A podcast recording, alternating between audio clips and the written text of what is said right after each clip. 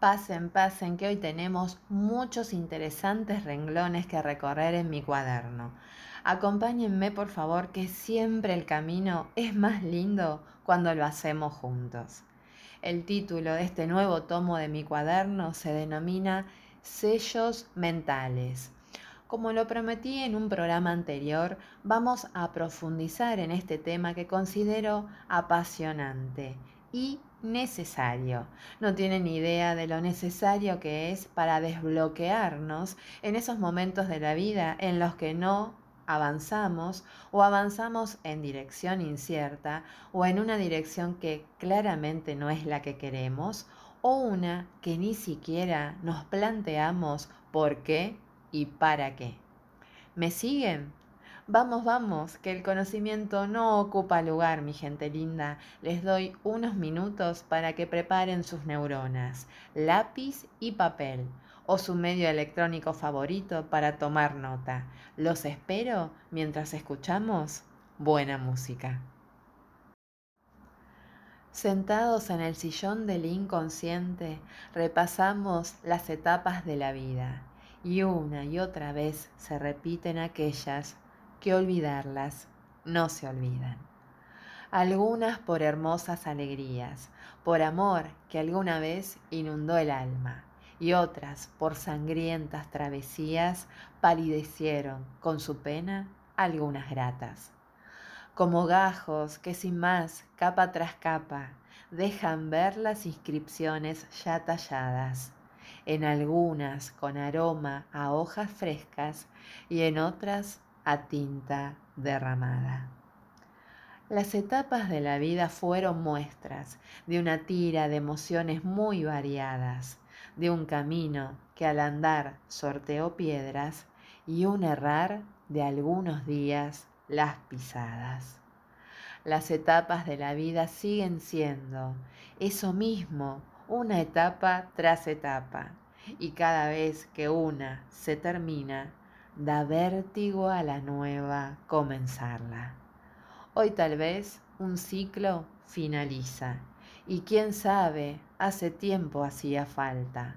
Solo es otra fase de la vida que se lleva otra hoja de la espalda. Y hoy sentados en el sillón de la conciencia, repasamos una a una esas etapas y otra vez nos detenemos en aquellas que olvidar no se puede olvidarlas.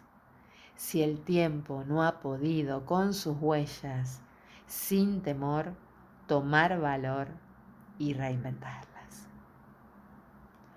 Este poema de mi autoría se titula Evolución y sepan que no doy puntada sin hilo Evolucionar, según dice la RAE, en su acepción más directa al tema que quiero desarrollar, significa mudar de actitud, de conducta o de propósito. ¿Y qué nos detiene cuando queremos hacer alguna de estas cosas para vivir mejor o ir por aquello que deseo? Lo que denomino sellos mentales. Vamos a hacer un ejercicio, ¿sí?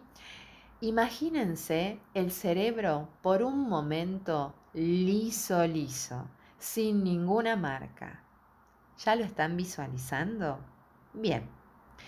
Imaginen la textura del cerebro como de una plastilina muy suave y ligera. ¿Ya tienen la imagen? Cierren los ojos y les es más fácil visualizarlo. ¿Estamos? Impecable. Ahora, tenemos un lienzo perfecto, inmaculado.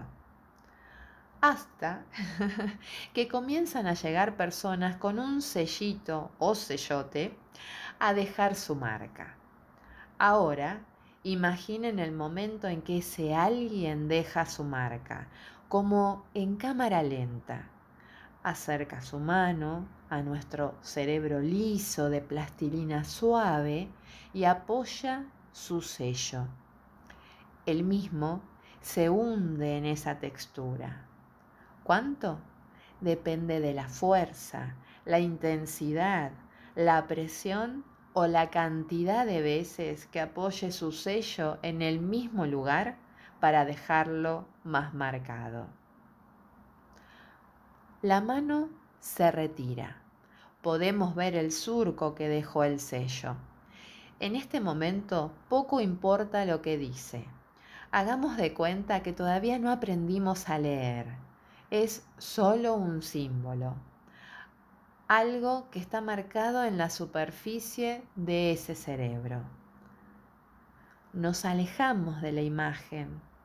Lo vemos un poco más de lejos y lo recorremos completo con la mirada. Van a notar que por mucho que lo intenten, la vista irá a la marca. No importa que sea lo único y más pequeño en la extensión, es lo que resalta, es lo único diferente. La mirada irá ahí con insistencia. Vamos a hacer otra prueba. Traigo un vasito con agua y derramo el contenido sobre la superficie. El agua correrá libre por toda la superficie, excepto, claro está, en los surcos que dejó el sello. Ahí se detendrá, ahí se quedará estancada. Bien, ¿qué pasa si vienen muchas personitas más y van dejando sus marcas por todo el cerebro, incluso superpuestas, unas con otras, cubriendo todo este cerebro imaginario? Si vuelvo a alejarme y miro a distancia, ah, ahora no es tan fácil, ¿no? La mirada no se fija tan claramente como antes en un punto. Vamos a tener que recorrerlo varias veces para detectar lo que nos llame la atención. Pero si vuelven y vuelven a mirar, les aseguro que van a detenerse en algunos puntos una y otra vez. ¿En cuáles? en los más profundos y más gruesos. Y esta vez vayamos por otro vasito de agua, de color celeste, por ejemplo, y volvamos a verter el contenido en este cerebro, ya no inmaculado. Y verán claramente estos lugares donde antes se detenía la vista con dificultad, porque el agua coloreada será más intensa o más clara según la profundidad de esos surcos, donde la vista ahora irá con más certeza si volvemos a recorrerlo con la mirada. Es más, si miramos con más atención, podremos identificarlos como circuitos. Y si agregamos un toque de electricidad, veremos brillar más algunas de esas líneas más profundas. Para los que cerraron los ojos, pueden abrirlos. Ya finalizamos el ejercicio. Y gracias a todos. Estuvieron muy obedientes e imaginativos. Guarden estas imágenes porque las vamos a ir necesitando y descifrando a lo largo de este programa. Tómense un pequeño respiro. Regreso en breve.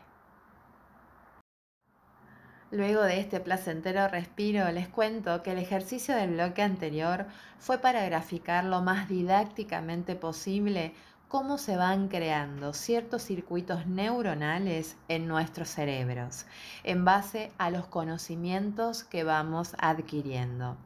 Estos sellitos que las personas fueron marcando en nuestra visualización son los conocimientos que a través de la palabra, los ejemplos y los estímulos físicos, entre otros, fueron conformando circuitos neuronales. Información a la que vamos a recurrir en menor o mayor medida a lo largo de nuestras vidas.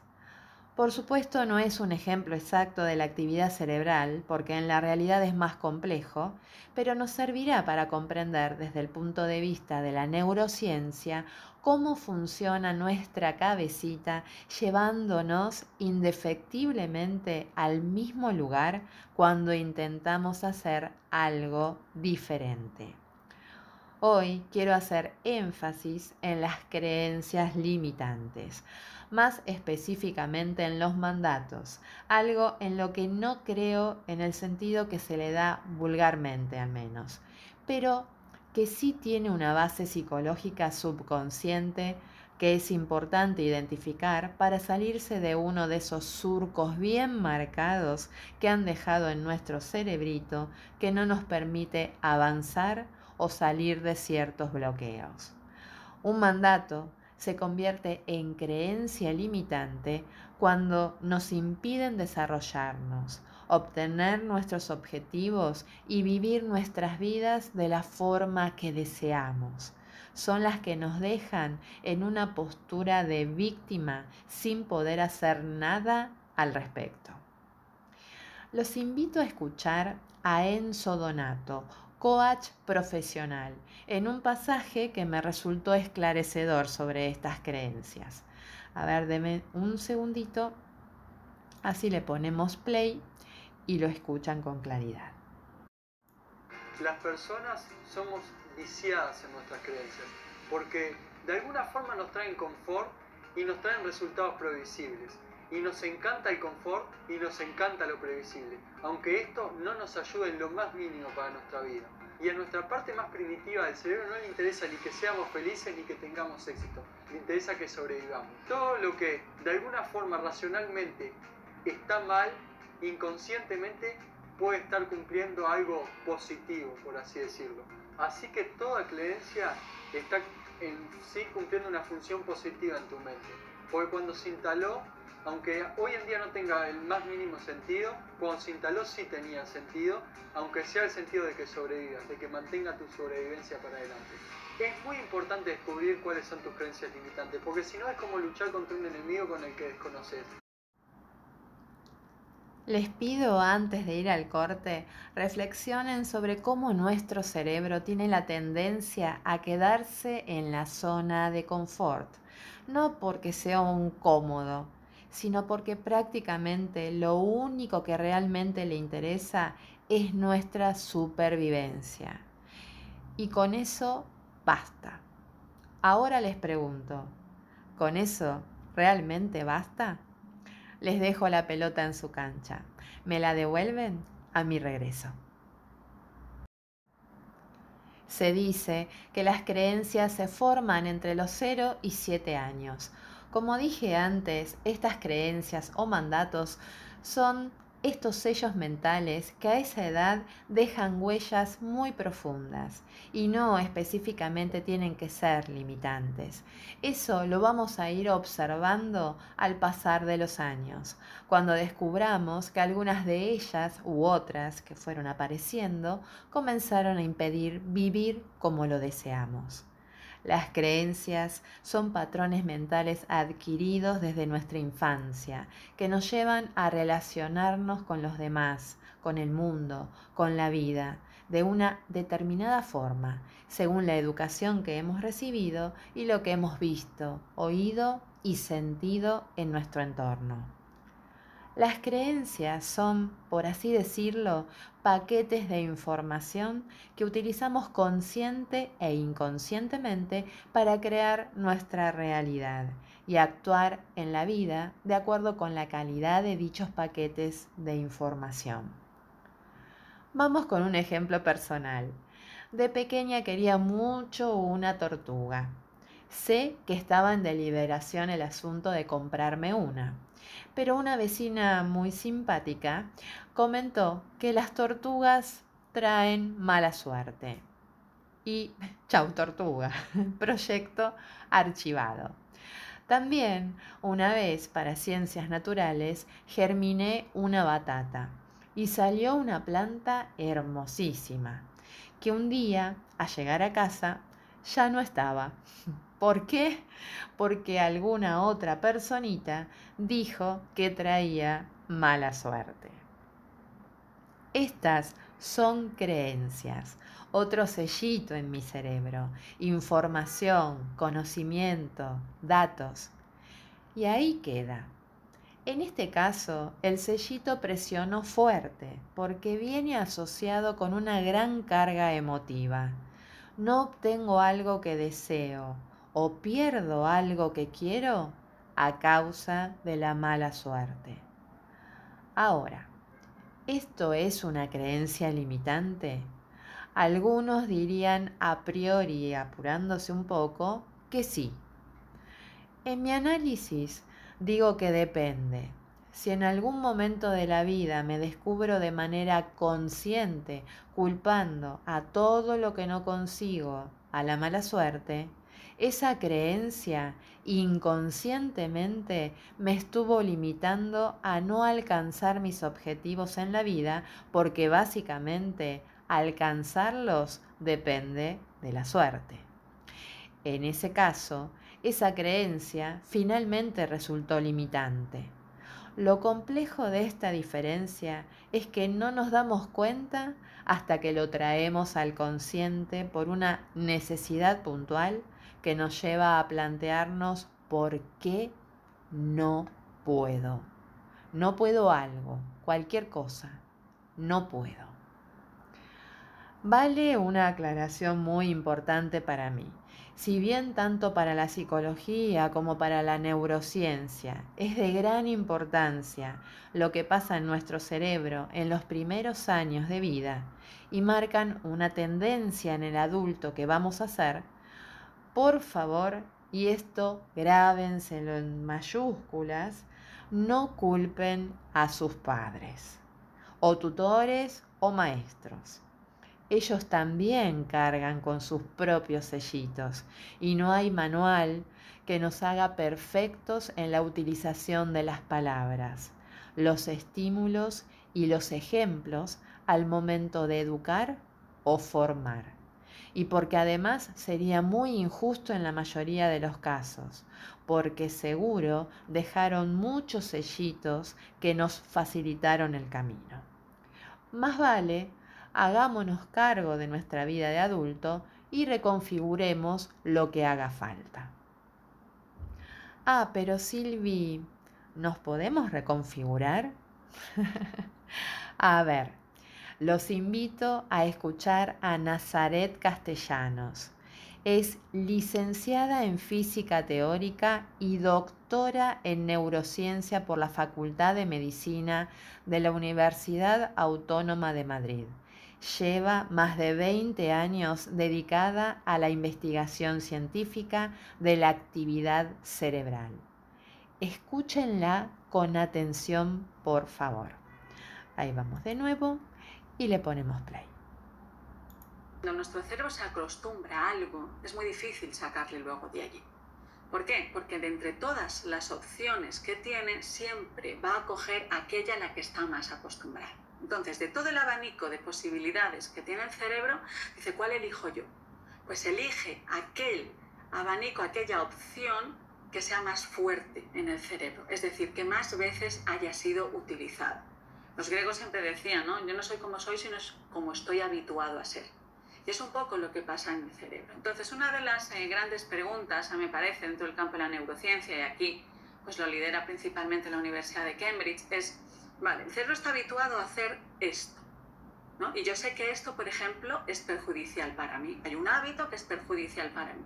Entonces, muchas veces nos centramos en decir, esto no lo tengo que hacer pero mientras tú no le digas al cerebro cómo lo tendría que hacer, va a seguir haciéndolo. Es decir, negarle hacerlo de una forma no le da opciones. Intentar inhibir un comportamiento lo refuerza.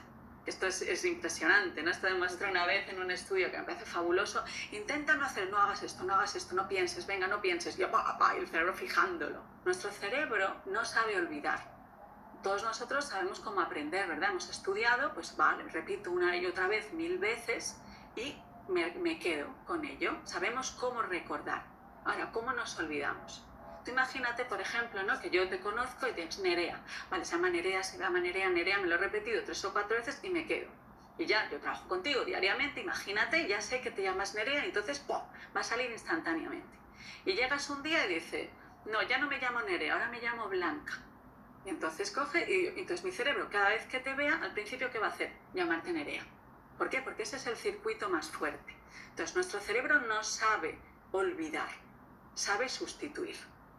Entonces, cada vez que mi cerebro yo te vea y diga, se llama Nerea, yo conscientemente, con la intención, con el propósito, digo, no, se llama Blanca.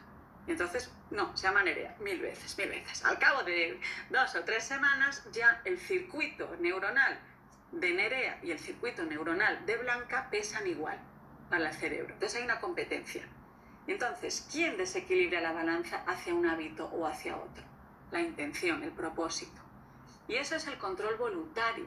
Pero para eso, fíjate, yo me tengo que observar a mí. Observo que me ha salido decir Nerea. Lo observo, me doy cuenta y voluntariamente, con mi intención, apoyo el otro. Cuando el circuito de Blanca pese más que el de Nerea, el cerebro, que es muy bonito, sustituye y este se va. Entonces yo ya no me acordaré de que te llamas Nerea. Entonces, ¿cómo hacemos para cambiar un hábito automático frente a otro? Sustituirlo. Pero para sustituir lo que tengo que hacer, pues tener el propósito, tener esa intención. Bueno, yo particularmente me la quedaría escuchando horas. Es una mujer realmente increíble.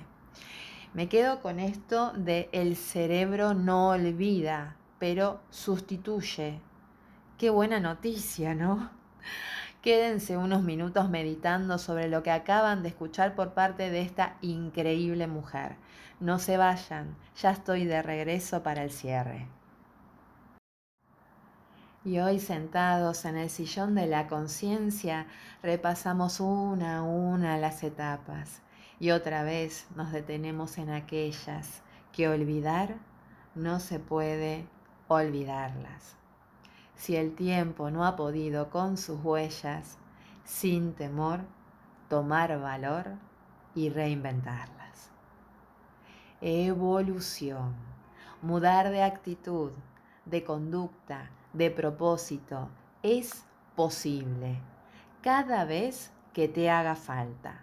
La mente tiende a caer en los surcos que son más profundos, pero ya sabemos que podemos reemplazarlos por otros, con una firme intención, un firme propósito.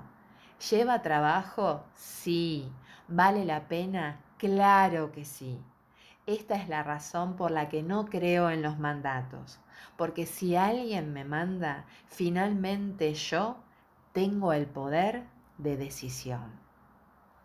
Esta fue la primera entrega de sellos mentales. Todavía quedan muchas hojas sobre este tema en mi cuaderno, el cuaderno de Silvia, poesía y reflexiones para tu alma.